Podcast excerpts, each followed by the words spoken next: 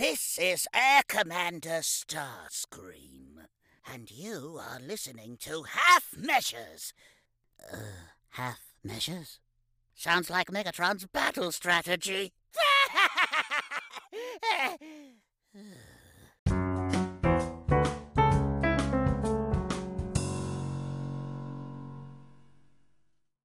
This episode of Half Measures is brought to you by Time Traveling Team.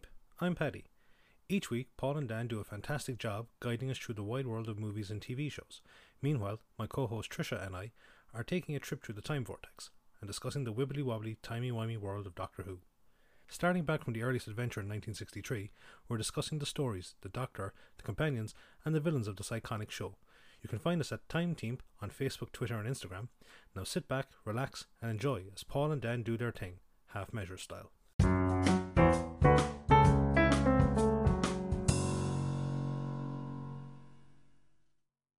Kia ora, and welcome back to the Half Measures podcast. You're on episode 51, and once again, I'm joined by my friend and co-host Paul Kanawa. Paul, how are you doing? Got it, Dan. I'm good. I'm really good. It's been an emotional week. You know, after making it to 50 episodes, I feel there's been you know so much support for us in the community. I'm feeling good. How are you? I'm really good. Of course, we're what do they used to call it? Over the hill. Now that we're 50 episodes in, you know, we're heading towards retirement, heading towards maybe a little bit of golf, a bit of extra free time. Yeah. I'm all No? about that. I love a bit of free time. Yeah, no, definitely a bit of flow time. Uh, but yeah, no, episode 51. So, you know what? We're we're on the road to 100, which uh it's, it's going to be big. Why don't we mix things up this Super. week, Dan? Why don't we mix things up? And uh, I'll ask you what you've been watching this week, and, and you tell me what you've been watching. Let's let's try that for a change. Wow. Wow. Okay. All right. Well, okay. You've really flipped the flipped the script on me. That's right. So I have been watching uh, a few movies, and I've been getting deep into a TV show. But I'll run through the the movies I've been watching first. So, uh, in light of all of the hype around the the stock market at the moment, and after watching the the Big Short last week, I thought I'd better round out this package and watch the Wolf of Wall Street, which you know it's it's getting on a bit now, 2013 as far as movies go, but you look this is a, this is a classic, Paul, and I love it more and more every time I see it. I kind of pick up new things. I feel like I'm a little bit more down with the stock market lingo now, and just a, a fantastic watch. It's super long, like it's almost three hours long, but if you haven't seen it, definitely get amongst it. It's it's it's epic. It's you know a classic Martin Scorsese movie. It's a great cast as well. Not only is it Scorsese, but just you know DiCaprio, Jonah Hill, McConaughey, Rob Reiner, Jon Bernthal, who we talked about last week, Jon Favreau, Joanna Lumley, Margot Robbie. Uh, there's just there's just a whole heap of great. It's um, trending real high still. I wonder if that's gone up with all the news as well. Um, actually, no, the I- I popularity says it's gone down. well, I think it, it, it peaked and then it, uh, it dropped away again. So it actually, I think it was on the in New Zealand. It might have been on the top ten on Netflix, Oh. um, and it's probably dropped away a little bit since then. But so, uh, you're right, like star-studded cast, so many great one-liners, such a great re- rewatch. Like this is probably the third time I've seen it, and it's still just as good as the first time. I think. I think, and I know I talk about GIFs a lot, Dan, or GIFs. I don't know how they're supposed to be pronounced. How would I know? Too old. But you know what I mean when I say GIF. The DiCaprio angry GIF is probably the one I use above all else. It's the it's the greatest because the anger in his eyes is so so intense, and it defines how I'm feeling when I discover that you know Netflix have taken Doctor Who off or, or whatever it is. The anger really hits me. It's that DiCaprio moment. It's a great moment. Uh, I haven't seen this in a long, long time. So 2013. I wonder if it was when it came out because I, I, remember very little about it. But uh, yeah, looks like a. It looks like you can't really go wrong with Scorsese. Hey, No, e- even DiCaprio, like it's just such such Mm. top quality. Um, what else have I been watching? So I've watched a, I've actually watched an animated movie, and this was kind of on my radar uh, last year, and I saw it on Netflix, and I thought, you know what, I'll give this a go. This is Mortal Kombat Legends: Scorpion's Revenge. what a title! What a title! what a title! What a title! Did you play Mortal Kombat uh, as a as a young fella, Paul? Indeed, I did not. No, it's not not not my not my uh, my wheelhouse, as as we like to say. Uh, I was I was all about it. I was all about that Mortal Kombat. It's been quite a few years since I've played some Mortal Kombat, but this uh, this movie is it's a pretty fun watch. It's pretty violent, but basically it the stars uh, Scorpion as um, Hanzo Hasashi, and he loses his um, clan and his family uh, and his life during an attack by some a rival ninja clan, and he's given a chance to compete in an interdimensional tournament to save his loved ones. And they bring in all of the the classic Mortal Kombat characters: Sonya Blade, um, Jax, Johnny Cage, Sub Zero. Mm. Kano. It's if you are a Mortal Kombat fan, this is a lot of fun.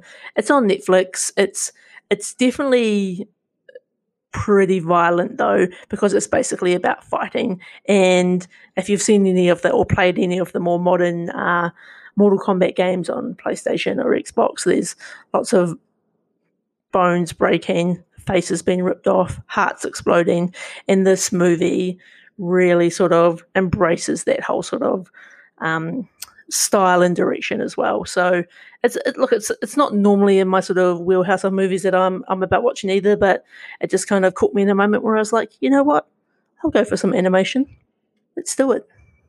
This has all the warnings about the violence, so I see what you mean. Uh, this one being pretty full on. I can see if like if you're into these games, I can see these things must be absolutely fantastic to watch. I see Steve Blum is in there who plays Zeb in Rebels. He's a, a great voice actor. Um, he's the only one I recognise from that. But uh, yeah, I I I have to admit I've mainly played games that have been based on movies, not the other way around. And I have watched and love all of the Resident Evil movies, and yet I've never played the game. So go figure.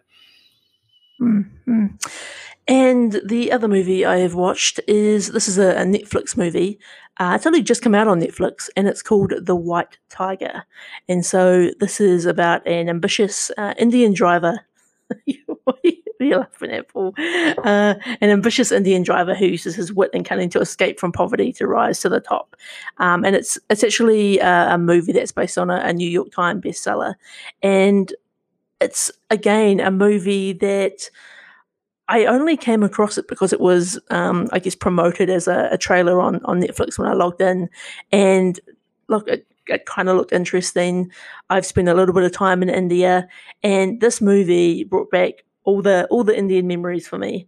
And it, it's a really, I, I found it a really great story to be honest. It's basically about this guy who who comes from sort of you know, pretty extreme poverty, uh, works his way up to become a, a driver for this um, rich family, gets kind of caught up in a, a, few of their dodgy dealings and goes on to sort of create his own driving empire. And it's just sort of a, it's a great story about a, an underdog. It's a great kind of look into India and I guess the class system and how that works. And it's a look, it's a it's a really good movie. I really enjoyed it.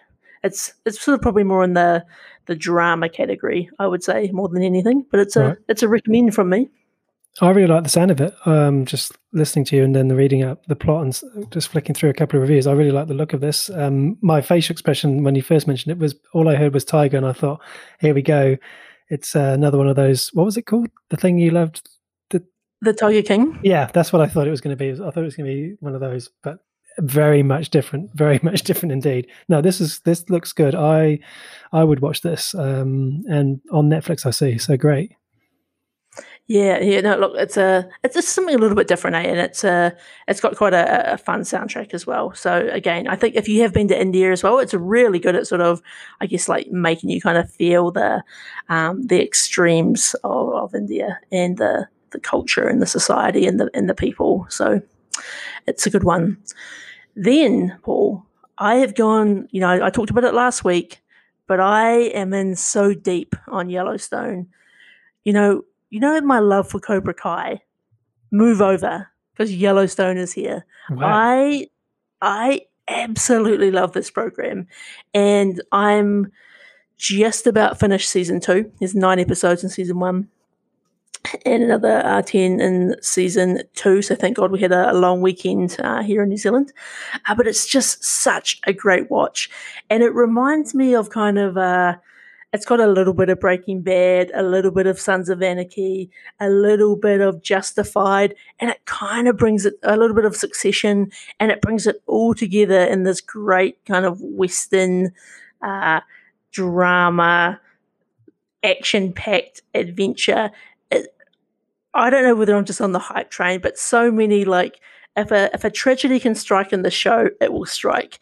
And just Kevin Costner is fantastic. The wider cast fan- is fantastic. Basically, what I want, Paul, is I want the borders to be open. I want to go to Montana and I want to go to Yellowstone Park and I want to wear a cowboy hat and I want to have a, you know, a great uh, big cowboy belt buckle and it, uh, that's how that's how deep I am in the show, and I am already uh, almost like a little bit in a a glass half full situation. A little bit sad that I've only got one more season to go. So I know that there's a fourth season coming out sometime this year. But I've just I have really embraced this whole family and everything they're about and and I'm not ready to say goodbye. And you know, Samara's already said to me, Oh, I wish I was watching that with you. And I'm already like, as soon as I finish, let's go again. This on that horse this is a great hype train or hype horse, if you like, because um, you, you, really are selling it to me. Because I can see, which of course listeners can't, the emotion on your face as you talk about the passion, the excitement. I think people can probably hear it too, and I think you'll probably be talking about this when we get to the news desk as well, because there's there's more Yellowstone coming, isn't there? So, um, I I love this genre. I said last week, oh yeah, I could definitely give this a go, and then being old and forgetful when I got it, I didn't actually remember to do anything about it, but I I love I love Costner. I love the genre. Uh, I've seen the trailer because it plays here on Neon in New Zealand, and I've seen the little trailer. And why am I not in amongst this when you're talking so highly about it? I feel like I feel like of all the things you've said to me, I feel like this one might be the one which I might actually dive into first um, because you have said, and I quote, "Move over, Cobra Kai, guy." That's the thing I never thought I'd hear you say. Yeah, this is. Oh, I don't know what it is, Paul, and and I don't. I, I I guess I feel like I don't hear enough people talking about it. And I was talking about this at work the other day, and you know, no, no one sort of in the in the ten people I was talking with had ever heard of this TV show, and it's probably a little bit bigger in America. But this is this is honestly, it's top tier, and I I want more people knowing about it. I want people watching it. I want people talking about it. I want people using the gifts. I want the um, Wolf of Wall Street level of uh, GIF usage for Yellowstone. The GIF ability. I, I think you're absolutely right. I think this has. I talked about this last week with Motherless Brooklyn, just things that fly under the radar. And this feels like one of those shows, at least in New Zealand for me, where until you started talking about it, I don't think I'd not only not heard about it, but I hadn't seen anything. And it's just, how do these people get stuff in front of people like you and me. I don't know about you, but I don't really see much advertising these days because I, you know, I don't watch much terrestrial. I don't watch any terrestrial TV. It's all streaming. So how do people get adverts in front of me to, you know, beyond what I see on the streaming service itself? It's uh, it's uh, yeah, interesting. So yeah, look another another hot recommendation. I think if you're looking for something to binge, this is definitely binge worthy. I think the the first uh, episode of season one is, is, it's almost two hours long, and so it's it's quite sort of you know there's lots happening in it, but it just it keeps going, it keeps increasing the stakes all the time, and often wondering how they're going to get out of it and how this this family's going to survive. So, look, I think next time you're on the hunt, get amongst. And then uh, final thing I watched is obviously uh, Division. So episode five this week we've just had. And so we've got four more episodes to go. Again you know I said it last week the show is going from strength to strength. It's so great. I think the the kind of quirky um, 50s television era which they started with was a lot of fun. And now we're kind of getting into the the really sort of serious stuff of the show.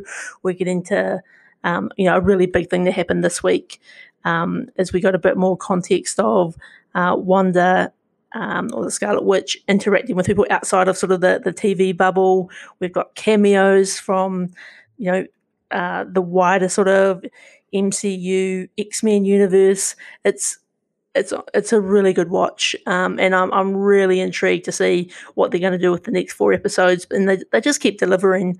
And I think it was uh, Elizabeth Olsen who said they are going to have a reveal at the end of WandaVision, which is going to rival uh, Luke Skywalker um, at the end of Mandalorian. So look, I don't know what that looks like, Paul. You know, there's there's already talk of, and we've talked about it before, of uh, Doctor Strange uh, coming into here because there is a, another Doctor Strange movie happening. Hmm. But I think that's that's not a big enough reveal for me. I think that's that's too common knowledge. I think you know. Are we talking about you know? There's all these rumors on the internet about the the reconnection of the the three actors who have played Spider Man more recently. Are they going to be in it? Who knows? I think it, it's got to be huge who knows? But Oh, anyway, also- if you're not amongst WandaVision, get amongst it. You're still uh, not too late because there's still four more episodes to go. Maybe if all three Spider Men turn up, all in their respective costumes, that would no one would see that coming, right? That would be pretty crazy.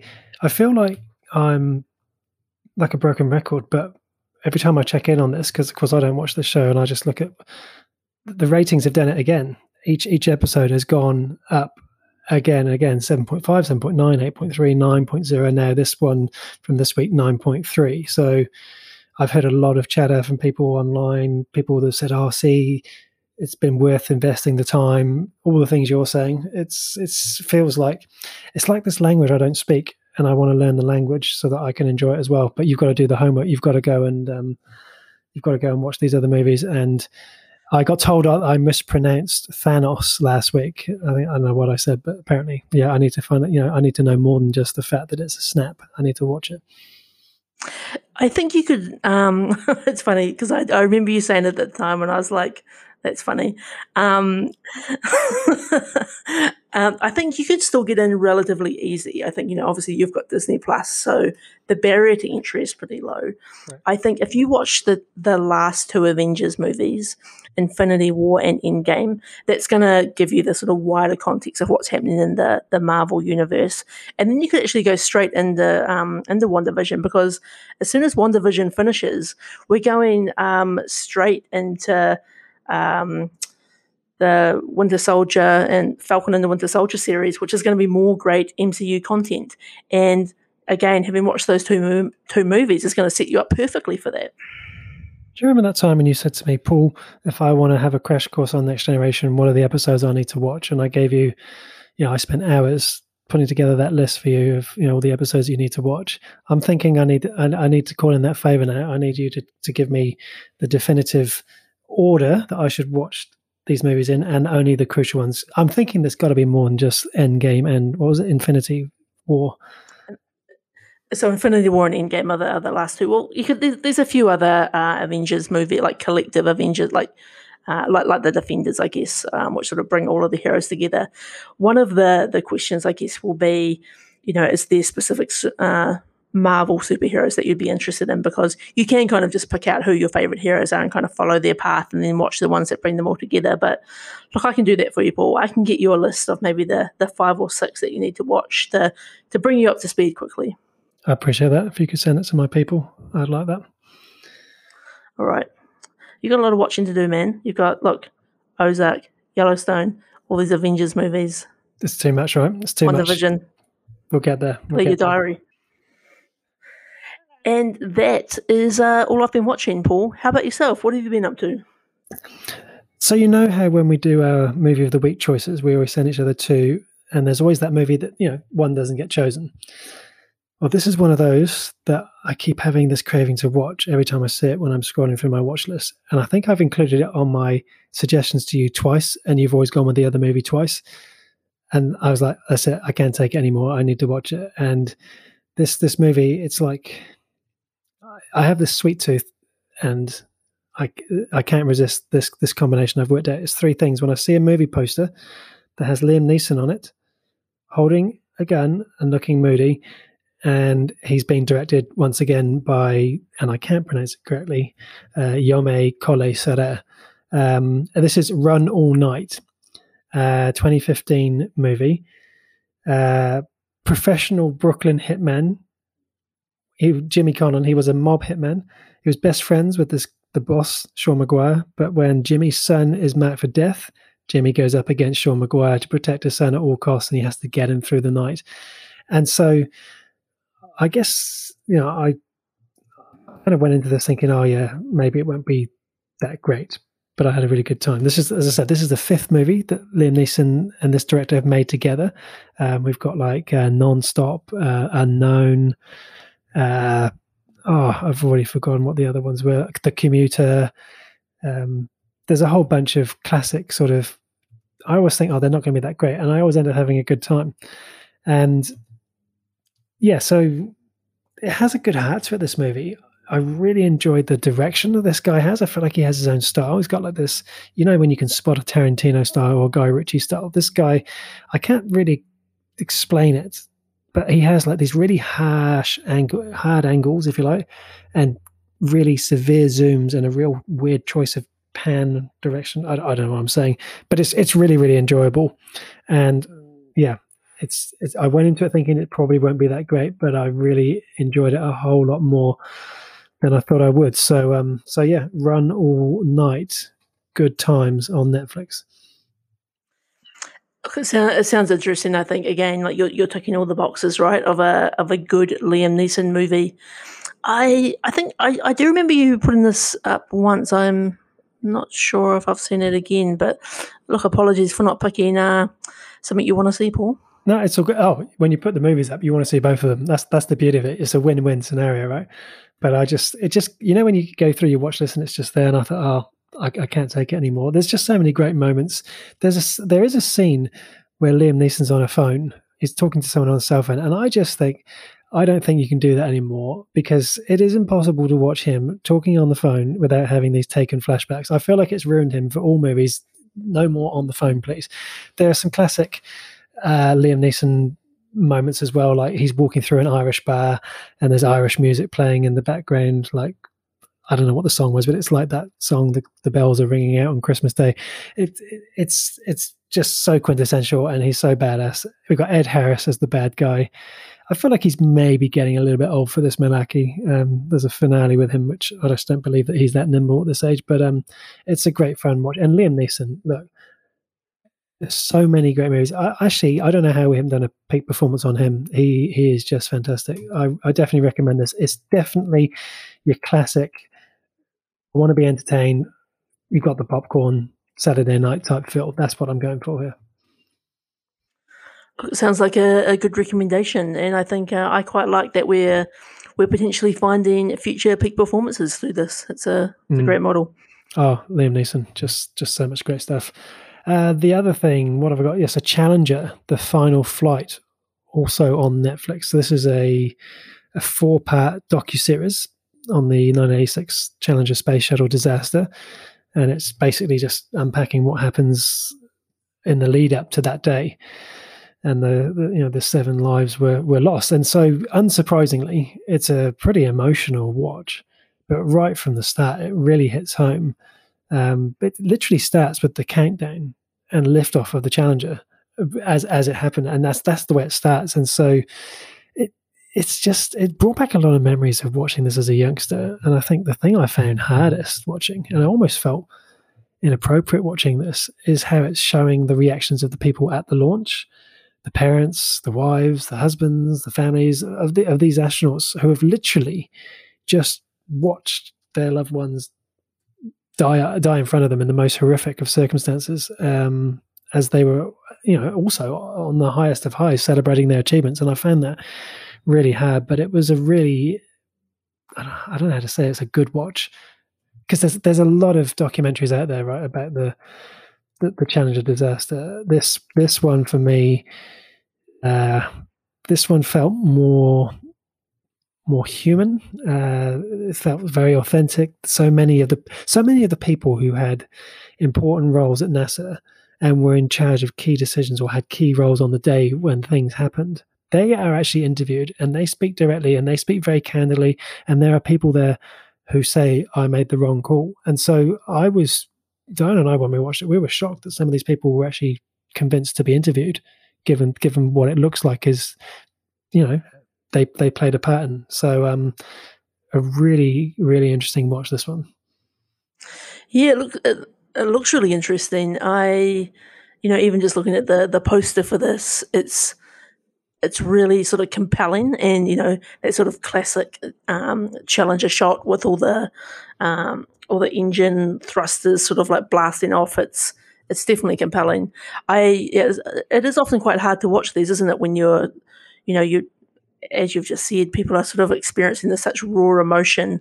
Um, and it's also something like you don't hear a lot of these days is it of people sort of really owning up to i made a mistake and here's here's how I fixed it. But I guess with this, what are we what are we talking?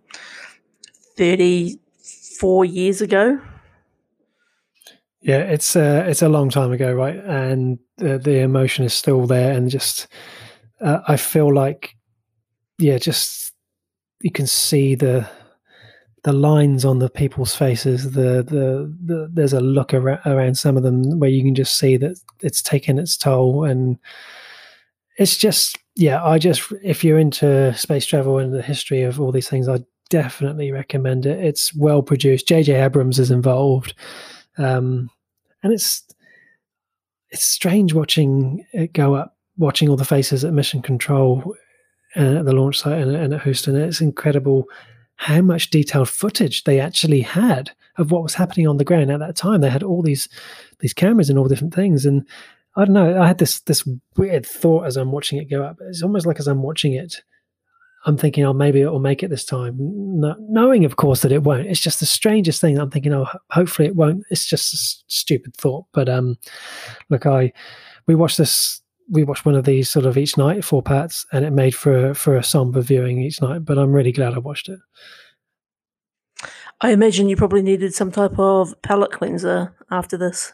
Dan, it's like you're setting me up perfectly. So, the palate cleanser we had, this is an animated comedy on Netflix. Um, came out late last year, and the, the, whole first season is out. It's called Close Enough. And um, yeah, so they're just 22 minutes per episode. So, if you're thinking of watching the Challenger series, I think this is a, a, good palate cleanser to finish the night because after the stress and tension and emotion of that series, you need something. Um, and Close Enough is just great. This is about a couple in their 30s trying to to cope with getting older, raising kids, being adults and responsible, and not being able to do what they want to do as just a couple. Um, you know, it, there's a lot of things that ring true for me. Maybe that's why I enjoyed it. it. It's it's also the first Cartoon Network animated series I saw that's ever been rated higher than like a it's like a TV 14, and yeah, it's it's right up my alley. It's I would say actually it's probably one of the funniest animated comedies I've watched in the last couple of years. I laughed a lot, and I think if I so we've talked about lower decks. If I take away the Star Trek element of lower decks, which obviously feels kind of impossible, but I think I found it funnier than that. I I put it up there with Rick and Morty and and Archer, which for me are like a benchmark of of animated comedies. So um, yeah, this is a, a, a really a really good watch for sure. Really funny. Again, it's got a, a really great cast behind it as well. Uh, Matthew Mercer, who uh, is the the dungeon master for um, Critical Role. Uh, it's got uh, Jason uh, from uh, Brooklyn Nine Nine and, mm. and, many other shows. This looks really good. I've never heard of this one myself. No, th- this was um, another find from Diana. Incredible run she's on at the moment. It's credited by this guy JG Quintel, who I'd never heard of. So never heard of the show, never heard of this guy. Apparently, he's done a, another show called uh, Regular Show, which has like 200 episodes of animated comedy. So he's got a bit of experience. And you know, maybe it's just so relatable. It's just really simple humor that really does it. Like there's, you know, minor spoilers, but there's this scene in the evening. They're on the couch, they're under a blanket watching their favorite shows in the evening, and then some people ask them if they if they want to go out and be social and hit the clubs, and it freaks them out. But they don't want people to think that they're old, and if anything, they're trying to convince themselves that they're not old. And then it's just funny watching themselves force themselves to go out and pretend not to be tired, and then they're at the club, and then the lights come up, and they think it's kick out time, and they're like, "Yeah, what a night!" And then it's actually just ten o'clock, and the real party hasn't even started. It's like my worst nightmare. It's it's it's it's really really funny. Well, I think you've said something there which has really uh, sold me. The regular show is, I've seen a few episodes of that and I've always had a, a really great time. Uh, it's one of those shows that I, I'm not sure if it's the regular shows on any platforms. It might be in, in New Zealand, but a lot of laughs be had in there. So I think that that's enough of a, a thread to pull to get me to check out close enough. Awesome. Yeah. I, like I say, it's, it's just a little bit more grounded. It's a bit more real or subtle. I don't know. It's not out there like some animated comedies.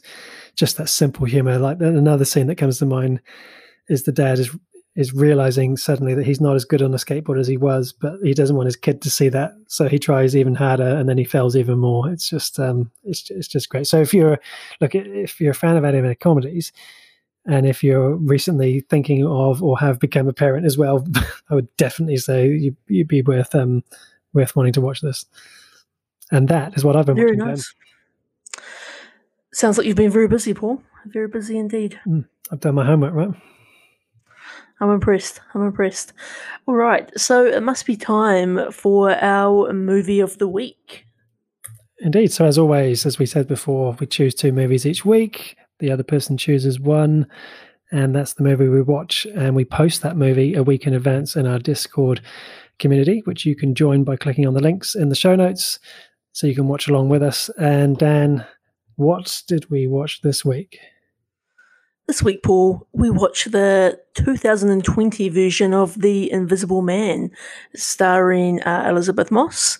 And so basically her character's name um, is uh, Cecilia. Mm-hmm. God help. Cecilia. Is, is it her name? C- Cecilia, mm-hmm. uh, who's basically when Cecilia's uh, abusive ex-husband takes his own life and leaves um, her his fortune, she suspects his death was a hoax.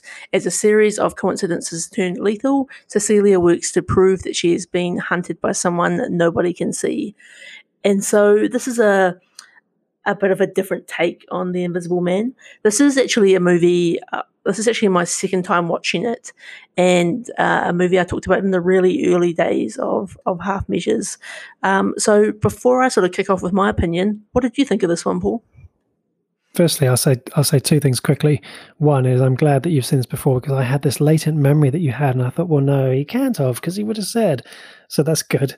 And secondly, I had no idea that this was a remake, and now I'm looking through. It seems so obvious to me that it is. Um, so I feel a bit stupid about that. Um, look, and firstly, we're talking spoilers as always, so use your use the timestamps in the show notes if you want to move ahead. Um, I, I thought this movie was pretty good. Uh, it was it was better than I expected. I was I was fine with the plot, and I think part of this is now coming around to the fact that I obviously had no idea going in what this was about. Um, like I wasn't sure if it was going to be like a was this was this guy dead and this was his ghost or something supernatural. That was my biggest concern coming into this for, for starters. Um, but I think one of the things that people struggle with uh, is the plot in terms of this guy being able to be invisible, and it seems like some people might not be able to cope with that being a little bit too futuristic. Because I remember, do you remember the backlash they got with Die Another Day? Was it Die Another Day? Yeah, the one where they had the the invisible car, and people were like, like they couldn't cope with it. So having technology to make a person invisible feels even more hard than to accept them to make a machine invisible. Anyway, I accepted that, and so some of the hate that I've been reading online, I was able to move past because I was quite okay with this magic suit making him, you know, make him be invisible. So I I really enjoyed it. It was better than I expected. I've got a few more things I can talk about on this one, but what about you? Look, I I really really enjoyed this film. I, I enjoyed it the first time. I enjoyed it just as much the second time.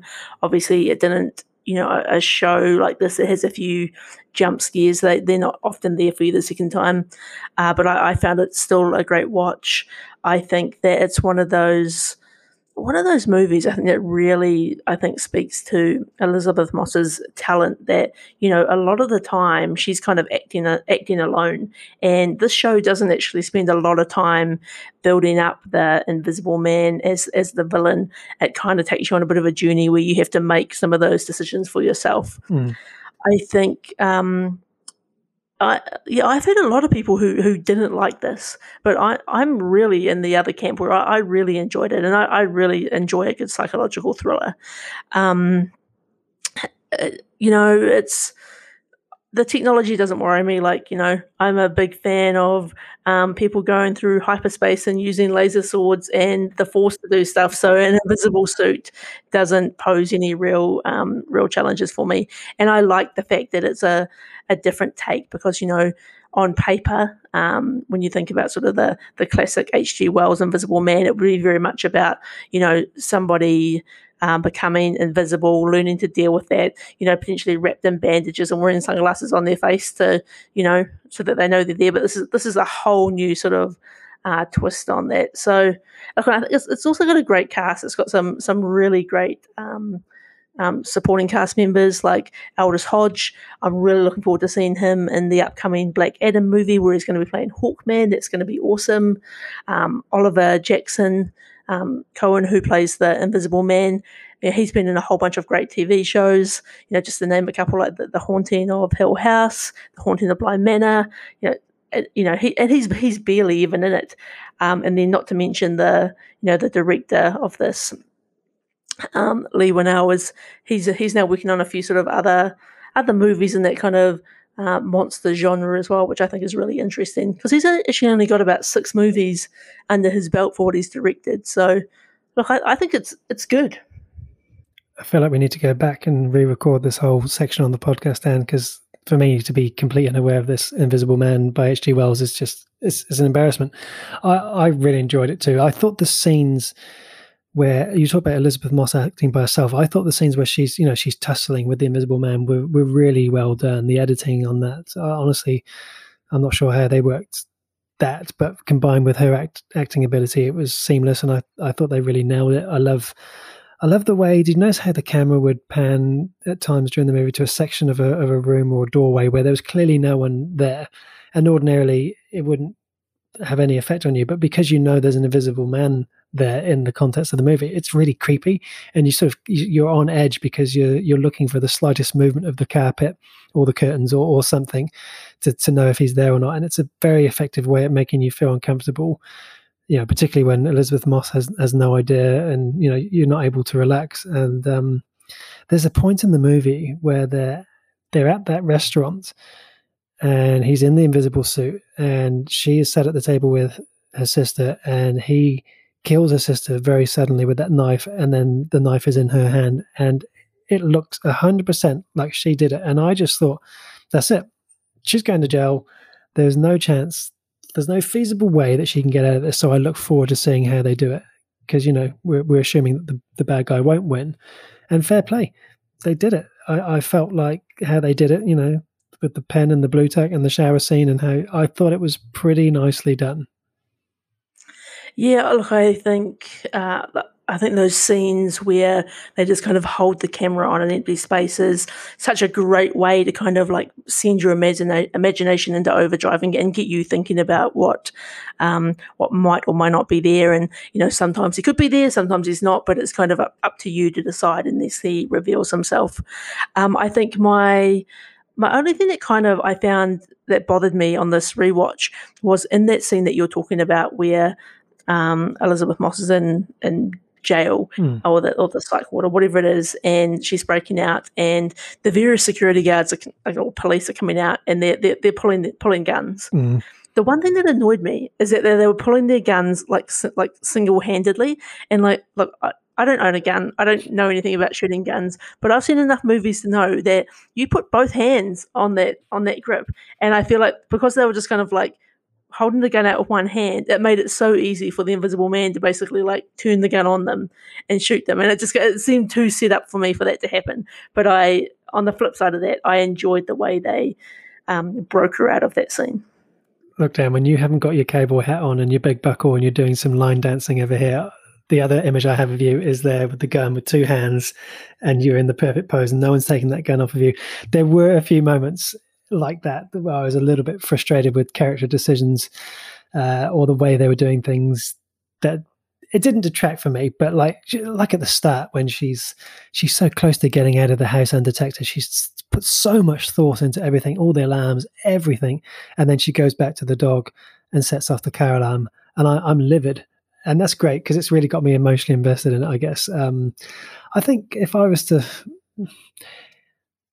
I don't. It's not a criticism because I really enjoy watching Elisabeth Moss. However, at the same time, I kind of felt like so much of her character, I felt like was reminded me of June from Handmaid's Tale, from the point of view that she's living in fear she's she's on the run she's afraid of her surroundings she doesn't feel safe anywhere and look she does a great job uh, and she's very convincing this role she does that very very well um, i just felt like it was, that june character seemed very prevalent in in in the the character that she had in this movie but um no i, I look i really did like the ending as i didn't see that coming at all with how she you know she gets rid of him i i thought actually what was going to happen was that the the police guy that she was with, I thought he was going to be in the invisible suit and he'd be in the room and overhear the bad guy making his confession. So that's what I thought I'd figured it out. But you know, I was wrong once again.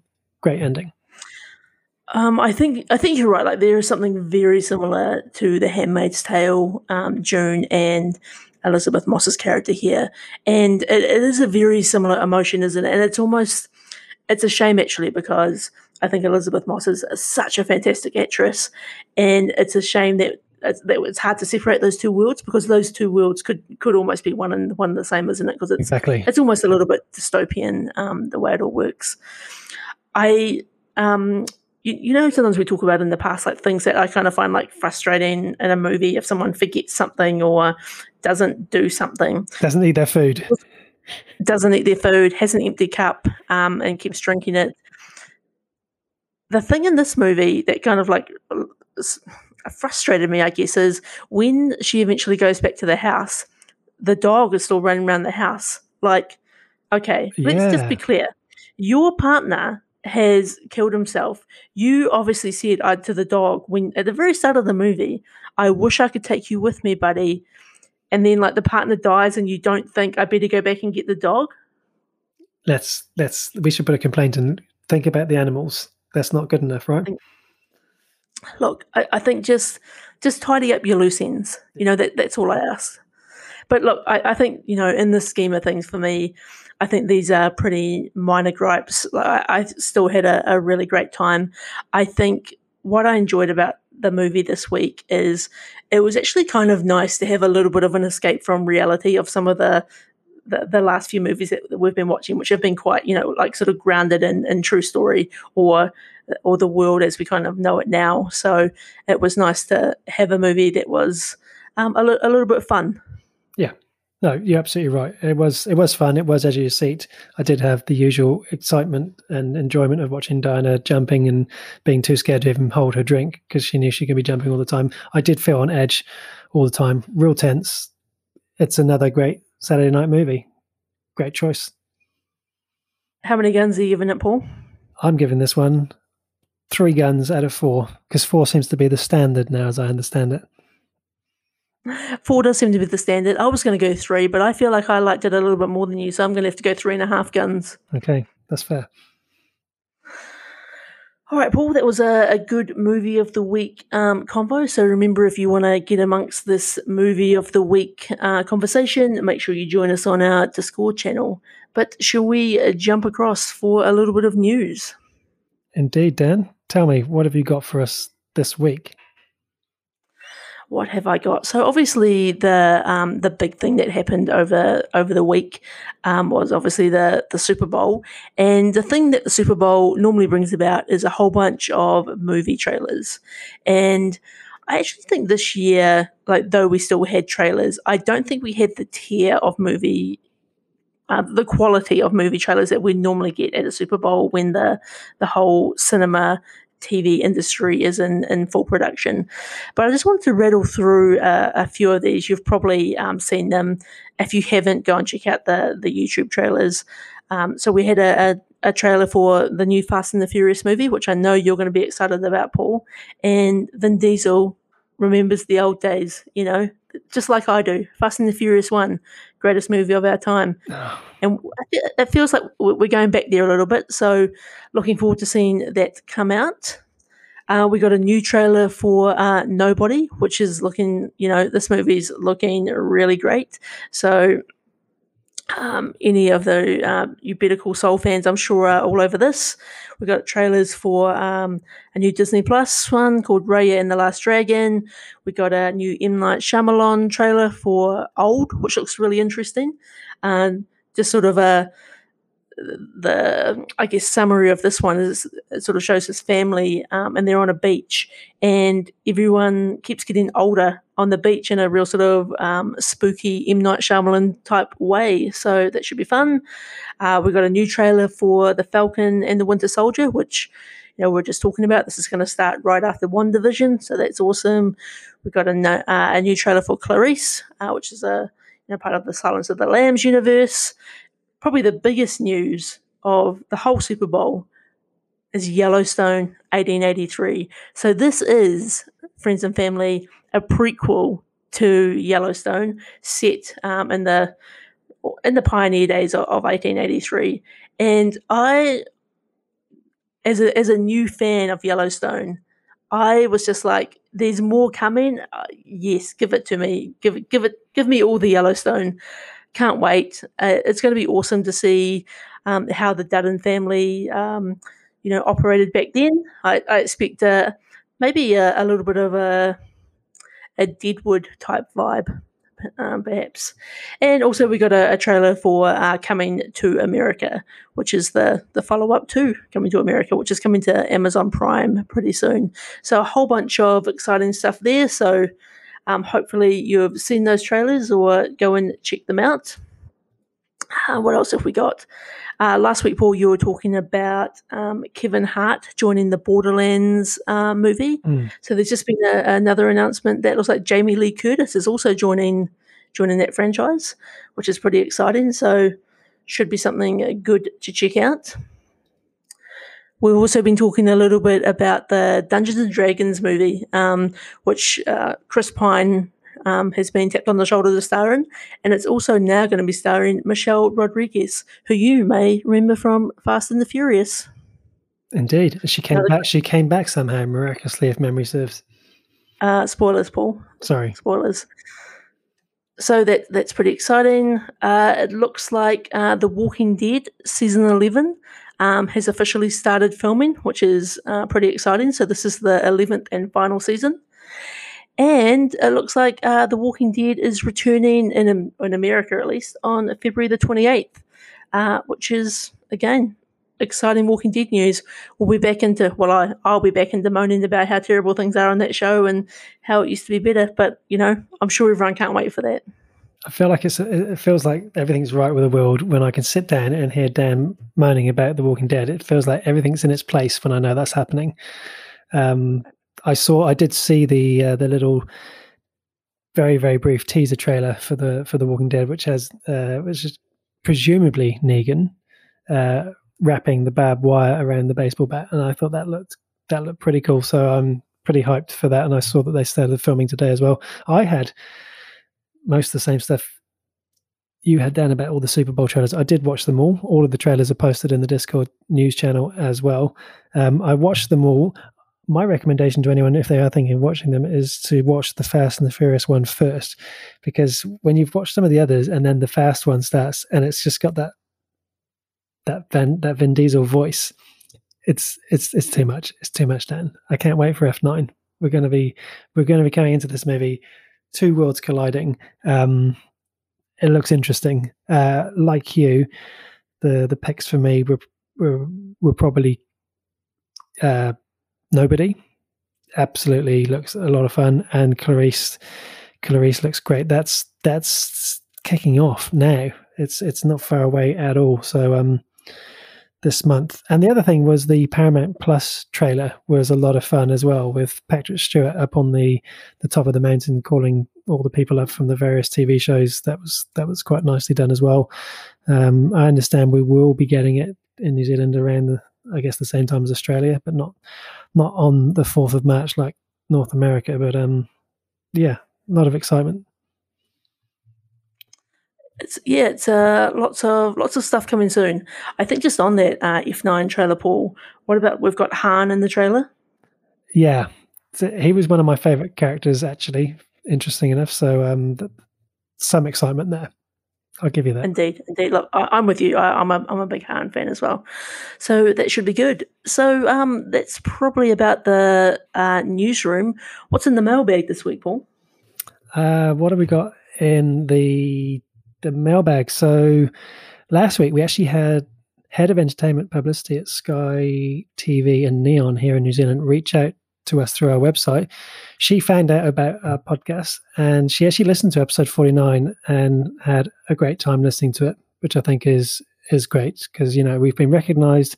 Do you remember when we had that director of Young Wallander say, you know, we're what was it, a creative in the entertainment industry? I feel like now we're being recognized here in New Zealand. Now we're going to become a big dog in our own back garden. It's about time. If anything, Dan, I'm furious it's taken us 50 episodes to get to this point, but that was good. I'm just waiting for, I guess, Neon to come to us and say, look, we love this podcast so much. Let's turn it into an actual TV show that we put on Neon once once a week. I think when they see us, though, they might want to recast us. But I think we'd still have to record the episode, and then that would become the script for for this TV show. Are you saying I've got a face for radio? I hear what you're saying there. Um, that is the first time I've ever spilt a drink whilst on this podcast because I always try and take a sneaky drink of water when you're talking, but I wasn't anticipating a television show. Um, that's quite a thought. I'd watch it. Let's be honest, I'd watch it. Um, what else have I got in the mailbag? Oh, so yeah. So last week I talked about the uh, the French mystery crime drama on Netflix, uh, Lupin, um, and our review post for that got shared um, a couple of times by cast members from the show, including um, Antoine Gouy on Twitter and Vincent Londez on Instagram. Uh, they were the police officer and the police captain from the show, respectively. So that was cool. Uh, Paddy from Time Traveling Tink podcast. Dan has accepted your invitation to to join us for the review of uh, Tombstone once that airs on on Disney Star, the movie that the that the both of you keep telling me I must see. So I do look forward to that. Um, and speaking of Paddy, he also gave us, as always, his three two one for our peak performance for last week, which which was Jon Bernthal, um, Wolf of Wall Street, funnily enough, Shane from Walking Dead, and The Punisher. So really, really similar picks to ours there. Um, we also had Jason from. Hold on there, Paul. Ooh. Hold on three two one is it, what's it? Are we, are we, missing a number there? Number three, Wolf of Wall Street. Number two, Walking Dead. Yep. Number one, Punisher. Oh, okay, okay. I missed the Walking Dead. Yeah. Oh, yeah. I thought one of us, one of us has had too many Guinness. not me, not me. Uh, where was I? Uh, Jon Bernthal. Oh, yeah. So who's this? Jason from. Oh, I'm not sure where he's from, but somewhere on Instagram. Uh, he went with the accountant. Uh, that was the movie Ben Affleck was in, which uh, had very little to do with accounting, if memory serves. I remember enjoying that movie. I actually forgot Jon Bernthal was in that, but yeah, great shout. Uh, we also had a couple of late mentions for our previous um, peak performance for Laurence Fishburne. We had Jamie o, Jamie from Ohio. Sorry, uh, he went with Matrix and Mystic River, and Paddy's three two one, which I forgot to read out last week. Uh, Boys in the Hood, The Matrix, and his first place uh, went to Laurence Fishburne's performance in What's Love Got to Do with It, um, which was not a movie that featured on either of our lists. And I have to be honest, I'm not sure I've seen it. Um, that's the mailbag. Uh, if you'd like to be in the mailbag, just like Bruce Gray did when we received our first message from a listener, which was almost a year ago, Dan, when we were just 10 episodes in, then get in touch with us on the socials Facebook, Twitter, Instagram at Half Measures Pod. I've actually got one other bit of news, um, mailbag related content. Oh, Didn't really come through the uh, official channels of uh, social or anything, but uh, a young man um, that I know has just started listening to the podcast and kind of came in around the when we're doing our peak performances for Kevin Costner. He's a big fan of Dances with Wolves, and it's actually our conversation about uh, what his peak performances were has inspired him to watch uh, JFK this weekend. Oh, so oh, brilliant! Shout, shout out to you, Rich. That's great. I um, I yeah, JFK. That was my that was my my pick, and I love that movie. So um, I hope you enjoy that one, Rich. Great, great stuff. Talking of peak performance, then, uh, should we do ours for this week? Let's do that. So uh, last week we were talking um, about how Edward Norton would make a, a, great peak performance, and lo and behold, this week he is our peak performance. So if you're new around here, much like our movie of the week, we also have a, a peak performance of the week where we take take turns choosing actors and actresses to discuss some of our our favorite movies from them. And I think, you know, much like uh, this happened for Rich, it happens for us all the time. We start talking about these movies, it gets us inspired to either rewatch things or just sort of think about some of the the great uh, roles that some of these people have had over their time. So yeah, this week um, it's Edward Norton. Would you like to go first, Paul?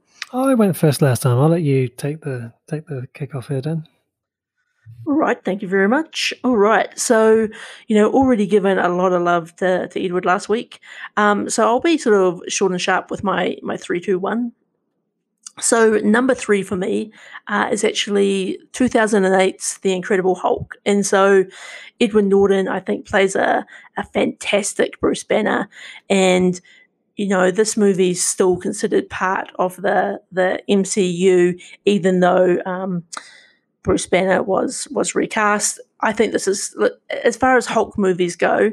I think this is perfect, and I think you know Edward Norton plays such a, a, a unassuming character, and to sort of have him turn into this you know giant um, Hulk beast is, is, is so fantastic. So um, that actually gets my number three spot. Mm-hmm.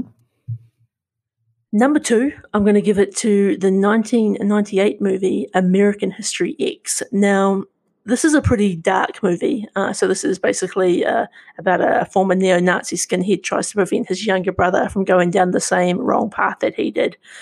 This is one of the first movies I remember watching that kind of still sits with me to this day. It's hor- horrific. It's you know really like it's obviously got terrible racism and stuff in it, but Edward, this is for me, like Edward Norton, he can play a role like this and then go on to do so many other great movies. I think just speaks to his um, ability to really embrace a, a character. And so, number two for me, American History X. And number one, probably not to many people's surprise, is uh, the 1999 movie Fight Club. So, uh, first of all, about Fight Club, you know it, Paul. We don't talk about it. Talk about it. This is such a great movie. It's a movie I've seen so many, so many times. Um, it's you know, I think it's still got such a, a valid message uh, for today. It's still got such a great, um, such great twist. It's got such a great cast, and I think Edward Norton is the character. Like we've all felt like you know his his character throughout life you know when you know you're you're you're stuck in a job you don't like or just the the burden of society or sort of the the, the trap of um, kind of being you know just just caught up in life and admin and bills and, and whatever it is and i think fight club is such a great um, escape from that reality and it, it, it kind of there's a little bit of something in there for everybody so for me incredible hulk american history x and Fight Club. How about you? Nice choices. Um, yeah, so I it was me who chose him this week because I really enjoyed the conversation we were having last week with him in, in Motherless Brooklyn, um, and yeah, I you know how I mentioned last week how we haven't seen him in much recently. I was looking through his stuff, and I think the one exception to that, where we didn't see him but we heard him, that was the uncredited cameo he had in Battle Alita um, that we reviewed uh, last year, and I, I, really feel like if there's a sequel, he could be in line for a sizable role there, and I think that'd be a great way for us to get a bit of a Norton fix because most of the stuff I've been looking through is a lot of his older stuff that came up in my three two one consideration. Um, I I do before I do my three two one want to make a quick shout out just because it's one of Diana's favorite movies of all time, but it didn't make my my cut was Primal Fear, 1996 movie. Haven't seen it in a wee while, but um, in that movie with with Richard Gere, um, a very good psychological crime drama mystery thriller type movie. Anyway, shout out for that one for Diana. He is a true masterclass, as we talked about last week, and I have to admit, looking through some of the stuff on the train on the way home today, I have to admit there's a few I could easily go watch again. But number three for me was your number one, Fight Club. So that movie, everything you just said before, um, play, playing that that sort of I guess the alter ego of, of Tyler Durden, the, the, the man who isn't there, but is actually Brad Pitt for the entire movie, and he's just being narrated by Ed Norton. It's such a strong performance. I think what you were saying before about the relatability. I think the scene where Edward Norton is at his work in the office with his boss and he starts punching himself in the face. so yeah, and he's going to claim that his boss beat him up. It's just brilliant. It's he's just really really solid in this in this movie. And you used a word, and I damn it, I didn't write it down to describe him as the Hulk as Bruce Banner. It, no, it wasn't. It was Mark. I, oh, unassuming that was and it, that is a look that Edward Norton has. He doesn't look like he would be particularly dangerous, but in so many movies he often turns out to be. Um, my number two, Dan, is Red Dragon. Uh, so his performance as Will Graham in that. Ironically, of, of those of that trilogy of Hopkins movies, this is actually probably my least favorite. But Edward Norton is what makes this this movie superb for me. He he outshines Hopkins, who of course is you know is, is Hannibal, the main star. His relationship and the tension that he has uh, between himself and, and Ralph Fiennes' uh, character, the Red Dragon, is just so great. Know, I, I really like Hugh Dancy's Will Graham in the in the TV series, but Edward Norton, I really feel like um, his his uh, his Will Graham is really really strong. And number one for me uh, is actually uh, The Score, which is an absolute favorite movie of mine, overlooked by so many. Like, I, don't know anyone other than Diana who's actually watched this, and, and that was because I bought it. But I, I just love this movie, and I love how he holds his own in scenes where it's just him, Marlon Brando, and Robert De Niro in a room.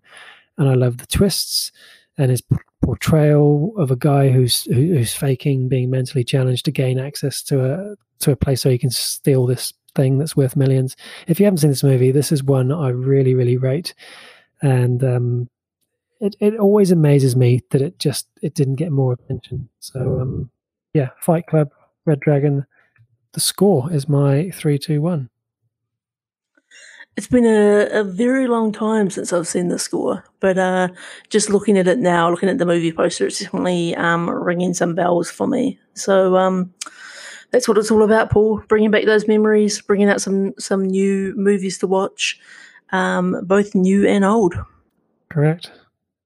And that, I guess, then takes us to the final closing credits of our podcast today. So, uh, thanks to Time Traveling Team podcast for sponsoring this week's episode.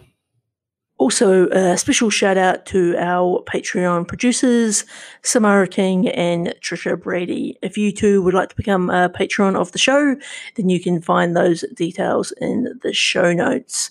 But until next week, everyone, adios.